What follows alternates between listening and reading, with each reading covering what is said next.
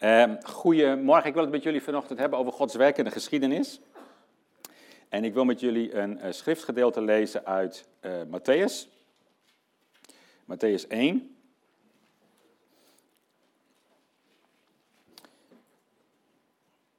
En ik lees van Matthäus 1 de versen 1 tot en met 17.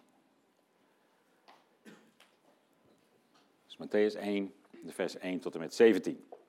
En daar staat het volgende: Overzicht van de afstamming van Jezus Christus, zoon van David, zoon van Abraham. Abraham verwekte Isaac, Isaac verwekte Jacob. Jacob verwekte Juda en zijn broers. Juda verwekte Peres en Serach bij Tamar. Peres verwekte Gesron. Gesron verwekte Aram. Aram verwekte Abinadab. Abinadab verwekte Nachson. Nachson verwekte Salmon. Salmon verwekte Boas bij Rahab. Boas verwekte Obed bij Rut. Obed verwekte Isaï. Isaï verwekte David de koning. David verwekte Salomo bij de vrouw van Uria. Salomo verwekte Regabiam. Regabiam verwekte Abia. Abia verwekte Asaf. Asaf verwekte Josafat. Josafat verwekte Joram. Joram verwekte Uzia. Uzia verwekte Jotam. Jotam verwekte Agas. Agas verwekte Hiskia. Hiskia verwekte Manasse. Manasse verwekte Amos. Amos verwekte Josia. Josia verwekte Jegonja en zijn broers ten tijde van de Babylonische ballingschap. Na de Babylonische ballingschap verwekte Jegonja Sealtiel. Sealtiel verwekte Sirubabel. Sirubabel verwekte Abiud. Abiud verwekte Eljakim. Eljakim verwekte Azor. Azor verwekte Sadok. Sadok verwekte Achim. Achim verwekte Eliud. Eliud verwekte Eleazar. Eleazar verwekte Matan. Matan verwekte Jacob. Jacob verwekte Jozef, de man van Maria. Bij haar werd Jezus verwekt, die Christus genoemd wordt. Van Abraham tot David telt de lijst dus veertien generaties. Van David tot de Babylonische ballingschap veertien generaties. En van de Babylonische ballingschap tot Christus veertien generaties. Tot zover de schriftlezing van vanochtend. Een aantal van jullie zullen misschien gedacht hebben toen ik deze schriftlezing voorlas, dat is een hele lange lijst en het is eigenlijk best wel een beetje saai. En ik moet je heel eerlijk zeggen, in alle jaren dat ik uh, zelf uh, naar de kerk ga, en dat is dus zeg maar hoe oud ik ben, wat ik jullie niet ga vertellen. nu hebben jullie lekker een open loop in je hoofd. um, heb ik eigenlijk nog niet zo heel vaak een schriftlezing gehoord waarbij alle zeg maar, generaties werden opgelezen. Uh, en, en, meestal de mensen die de Bijbel regelmatig lezen, uh, je hebt in het Oude Testament ook geslachtsregisters en ook in het begin, dus in Matthäus, niet heel veel mensen lezen dat. Een van de grootste uitdagingen om het voor te lezen is alleen al om de uitspraak van al die ingewikkelde namen goed te hebben. En toch wilde ik dat vanochtend en in deze adventstijd heel bewust doen, omdat ik al uh, vanaf de zomervakantie in de, de diensten waarin ik voorga bezig ben met Gods werk in de geschiedenis. En als we in de adventstijd kijken, dan is dat ook een heel duidelijk uh, aanknopingspunt, een haakje om over het, uh, dit geslachtsregister te spreken, omdat het nog meer dan anders ook heel nadrukkelijk iets vertelt over de inbedding van de komst van de Zoon van God in de geschiedenis van deze wereld. En God is de schepper van de hemel en de aarde, de maker van alle dingen, ook de maker en de schepper van jouw leven. En als je zo de geslachtsregisters doorleest en als je meekijkt ook in het Oude Testament, al die namen die er voorbij komen, dan zijn er een aantal dingen die wel heel erg belangrijk zijn. En wat mij betreft zijn er eigenlijk twee hoofdelementen. Aan de ene kant, het vertelt ons alles over Gods werk en de geschiedenis.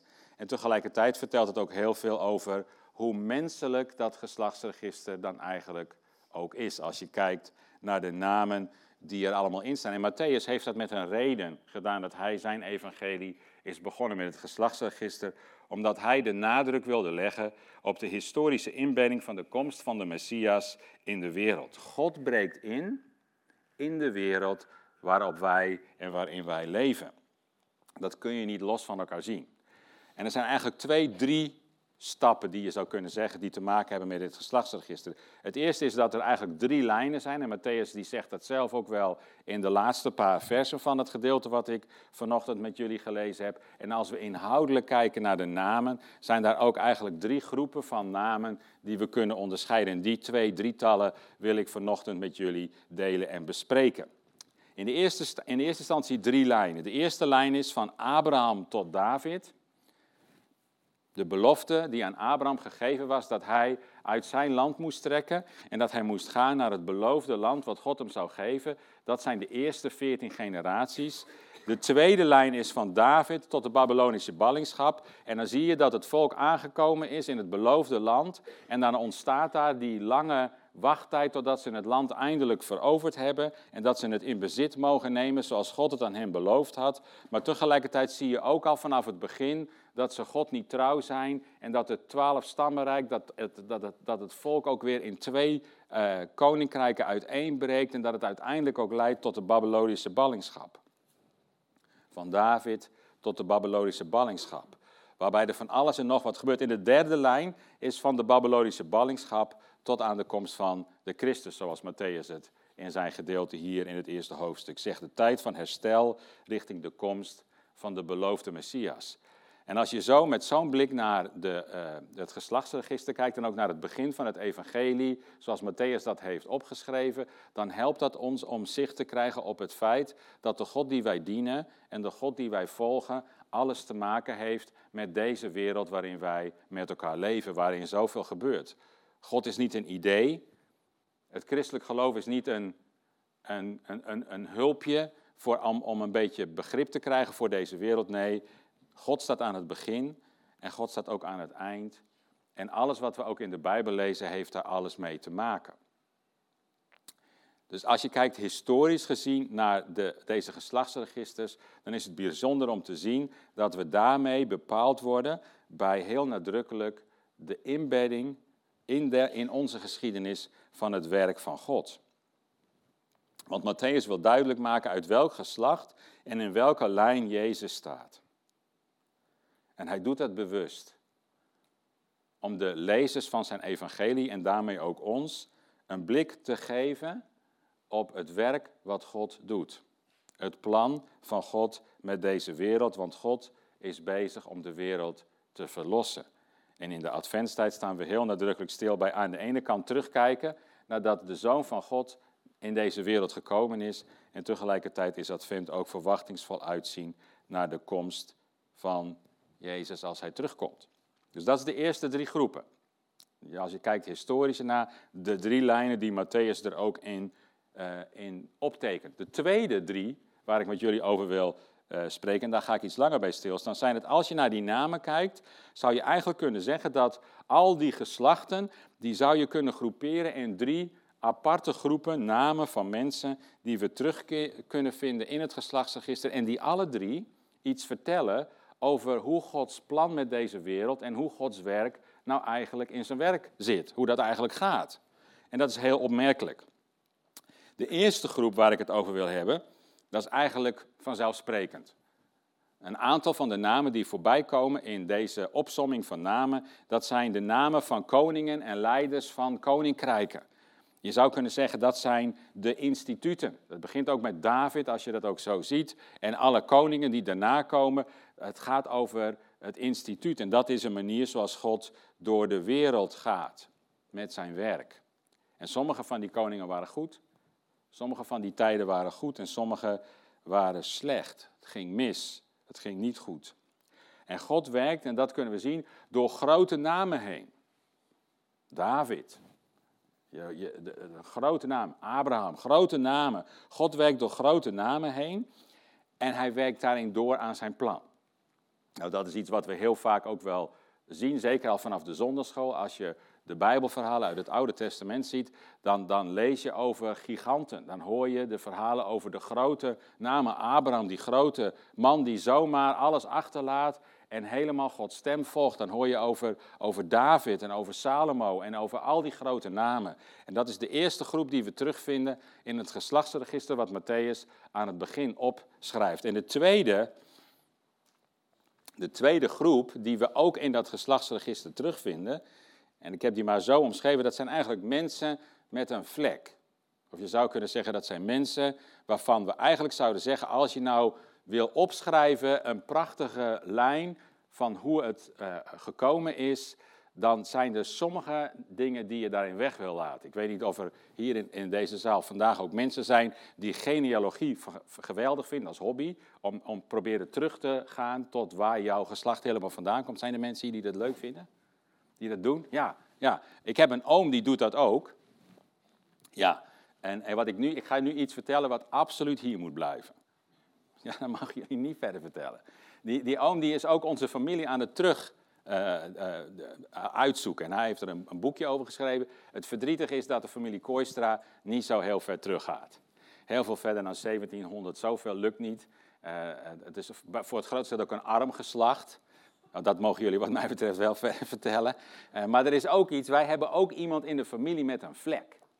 Ja, gelukkig niet in de directe lijn, het is in een klein zijlijntje van mij. Maar daar zit iemand die heeft iemand in het dorp in elkaar geslagen en heeft daarvoor in de gevangenis in Leeuwarden gezeten. Ja, nu kijken jullie ineens heel anders naar mij, hè? Ja, ja. Nou, ik kan je beloven, als jullie teruggaan, jullie vinden allemaal wel zo iemand in je familie. Nee, zegt iemand dat? je vindt altijd. Kijk, weet je, als je zeker wil zijn dat er in je familie iemand in de vlek zit, dan moet je naar Australië gaan. Daar, daar heeft iedereen in zijn familie een vlek. Daar begint het mee. Ehm, dus, dat zit, dus in, in, in, mijn familie is het ook zo. En als je naar dit geslachtsregister kijkt, dan is dat ook zo.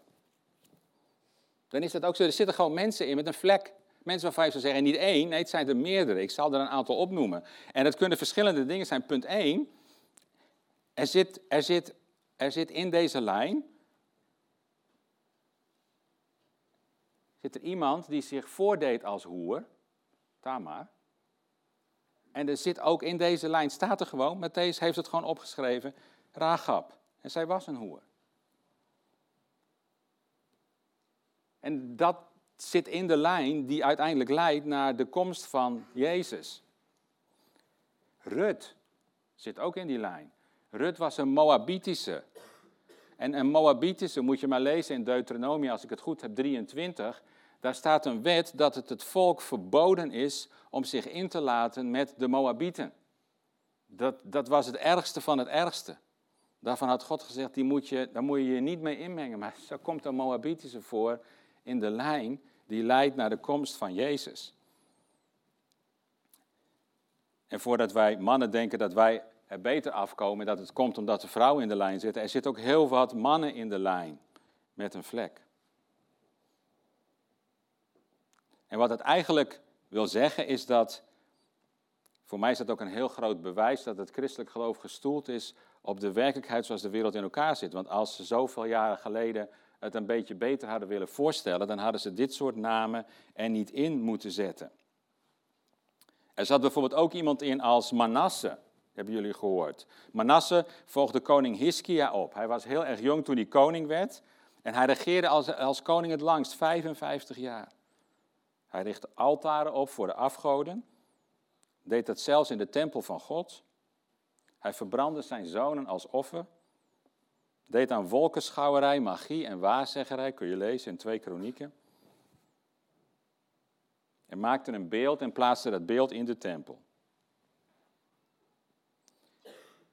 Het is opvallend dat in de lijn die opgetekend wordt door Matthäus, en ik kan me haast niet anders voorstellen dat toen hij het opschreef en hij er terugging, dat hij een aantal namen en dat hij bij die namen even stopt en bij zichzelf dacht, dat kan, ik zou eigenlijk wel willen dat ik deze naam niet hoef op te schrijven, want het is niet het ideaalplaatje wat je zou geven als je wil schrijven over de komst van Gods Zoon.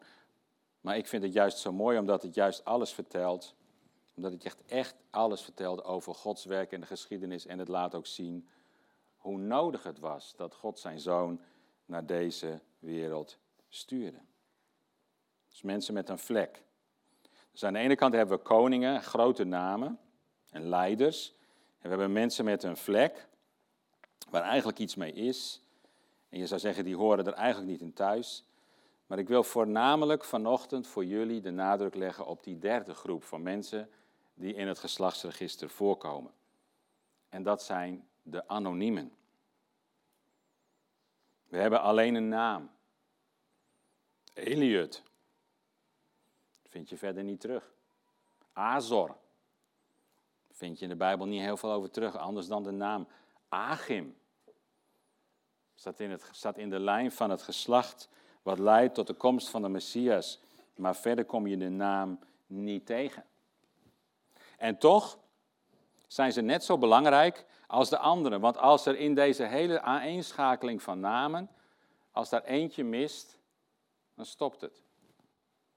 En Matthäus wil heel nadrukkelijk aan het begin van zijn evangelie zeggen dat, dat God deze wereld gemaakt heeft, dat God aan het werk is in deze wereld en dat iedereen van belang is. En toen ik erover nadacht en er ook mee bezig was, toen moest ik bij mezelf denken, als ik terugkijk op mijn eigen leven, er zijn in mijn leven een aantal van dit soort anonieme mensen ook geweest. Waarvan, als ik de namen zou noemen, jullie alleen maar een naam hebben.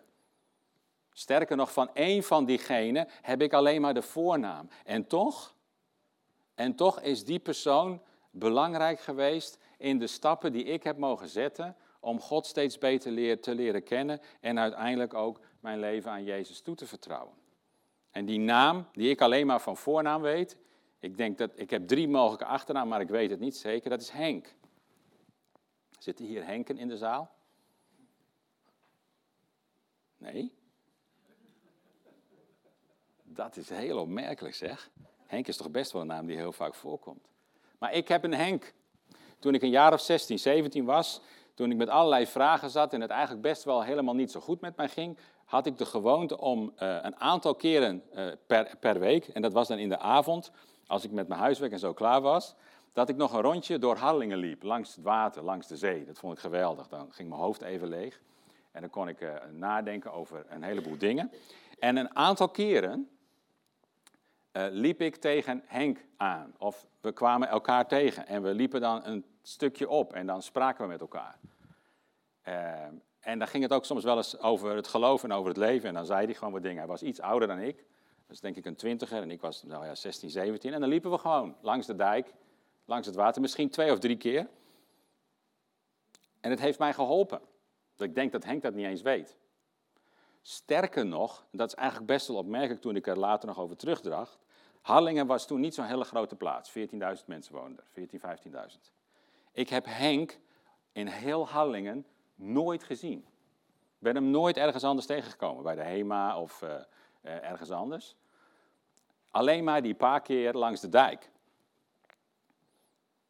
En het was een belangrijke stap voor mij. En zo zijn er meer namen. Dat zijn voor jullie alleen namen, zijn Hein van Schepen, dat was mijn zondagsschoolleraar. Uh, Wietse, een van de jeugdleiders die ik een keer een kamp heb meegemaakt. Uh, maar ook mensen waarvan ik alleen maar een gezicht heb, omdat ze ooit een keer, als ik het niet helemaal zag zitten, de deur voor me open hielden, een knipoog aan me gaven of even één of twee dingetjes zeiden. En dat past helemaal bij deze tijd. En wat dat betreft vind ik het ook mooi dat jullie deze kerstpakkettenactie doen. Want weet je, wij zijn opgegroeid en we zijn grootgebracht. En we hebben zelf ook de overtuiging dat als je echt, echt, echt een volgeling van Jezus bent, dan doe je niks anders dan tegen mensen zeggen dat Jezus van je houdt. Dan doe je niks anders, dan praat je alleen maar over het evangelie. En als je contact hebt met mensen, dat is het enige wat je doet. Maar ik denk dat als je kijkt naar het geslachtsregister en die anonieme namen waar we niks van weten, die een belangrijke plek hadden in, in de geschiedenis van God met de wereld, dat het voor ons als gemeente ook misschien wel heel belangrijk is om misschien wat vaker een anoniem voor iemand te zijn. Om eens een keer een vriendelijk woordje te wisselen met de persoon achter de kassa Of om vriendelijk mensen gedag te zeggen als je mensen op straat ziet lopen. Want Gods werk in de geschiedenis gebeurt door grote dingen. Zo'n event als jullie gisteren gedaan hebben is geweldig en het is belangrijk. En kerkdiensten zijn belangrijk en, en evangelisatieacties zijn belangrijk. Maar wij zijn lichtend licht en zoutend zout als volgelingen van de Heer Jezus. En misschien voel je je soms wel eens schuldig, zeker zo tegen het einde van het jaar, als je reflecteert op hoe het afgelopen jaar gegaan is, dat je tegen jezelf misschien wel met enige schaamte en schroom zegt, nou ik heb niet zo heel veel met andere mensen over Jezus gesproken. Misschien heb je wel regelmatig vanaf deze plek en misschien zelfs ook wel door mij het idee gekregen of gehoord dat dat eigenlijk het enige is wat telt. Dan zeg ik sorry daarvoor. Want ik geloof dat Gods werk in de geschiedenis grote dingen heeft, jazeker. Maar dat het gestaag druppelen van de aanwezigheid van zijn beelddragers en lichtdragers in deze wereld nog wel eens veel meer effect zou kunnen hebben. En dat kunnen jullie allemaal. Want ik weet ook dat sommige mensen zo overweldigd worden door schaamte of door het niet weten hoe ze het aan moeten pakken, dat ze een beetje een teruggetrokken leven leiden. Terwijl wij door de kracht van Gods geest aangeraakt mogen worden en voor andere mensen een anoniem mogen zijn. Hoeft niet groot en meetslepend te zijn. Maar dat je in de komende week, en dat zal mijn oproep aan je zijn, dat je in de komende week iedere dag even heel bewust begint en vraagt, Heere God, wilt u mensen op mijn pad brengen van wie ik de naam misschien nooit zal weten? Maar die door wat ik doe, of in het heel klein door wat ik zeg, een stapje dichter bij u komen. En iets mogen proeven van de grote liefde en de grote genade die u, Heer Jezus, aan mij hebt laten zien. Van waaruit ik mag en kan leven. En als wij dat met elkaar doen, ook al zijn we maar klein in aantal, dan heeft dat effect. Dan heeft dat impact. En we mogen het ook tegen elkaar en met elkaar doen. Dat we de vrucht van de geest, zoals we die in gelaten kunnen vinden, liefde, blijdschap, vreugde, verdraagzaamheid, geduld, dat soort dingen, dat we daarin mogen groeien door dicht bij Jezus te blijven. Zodat we zo, heel vaak anoniem, iets kunnen betekenen voor de mensen om ons heen. En daar wil ik met jullie ook voor bidden. Nu met elkaar. Dat de komende week, en misschien wel de komende weken naar kerst toe, dat jullie zo momenten mogen beleven, situaties mogen ervaren. Aan de ene kant dat je zelf iets van de liefde en van de genade van God op een andere manier ervaart en meemaakt dan je verwacht had. En tegelijkertijd ook dat je zelf ook iedere dag bewust in het leven staat, je weggaat en kijkt hoe je iemands leven, in iemands leven iets, hoe klein ook, van de vrede en de genade en het licht van Jezus kunt laten zien. Laten we samen bidden. Vader God, dank u wel dat u doorgaat met uw werk in de geschiedenis, dat we in de Bijbel mogen lezen van grote namen. En dat we ook in het geslachtsregister mogen lezen over namen van mensen die we verder niet kennen. Dat we ook mogen lezen over mensen waarvan je eigenlijk liever zegt, hoort er niet in thuis door wat er gebeurd is in de levens van die mensen. En dat allemaal bij elkaar hoort bij deze wereld en hoort bij ons leven. En u gaat door. Heer, want het werk wat u aan het doen bent in deze wereld is niet afhankelijk van onze inzet, maar komt doordat u uw zoon hebt gestuurd naar deze wereld en u doorgaat met uw werk. En u wilt ons daarvoor gebruiken. En daarom bidden we u, Heer, in de komende weken naar kerst toe, dat u ons helpt om iedere dag even een kort moment van reflectie te hebben, om heel bewust in het leven de stappen te zetten en oog te hebben voor mensen. En door kleine gebaren en kleine woorden licht en beelddragers te zijn van u. Heer, wilt u ons daarmee bemoedigen ook in de tijd die naar kerst is. Heer, ook als er pakketten uitgedeeld worden, geef dat deze gebaren ook iets mogen teweegbrengen in levens van mensen. Niet alleen van de ontvangers, maar ook van de gevers. Dat we met elkaar mogen weten dat u doorgaat met uw werk in de geschiedenis en dat wij onze plek daarin mogen innemen. Zodat we warmte, licht, vrede en rust mogen geven in een wereld waar zoveel onvrede, onrust en duisternis is. Heer, dat bidden wij van u in Jezus' naam. Amen.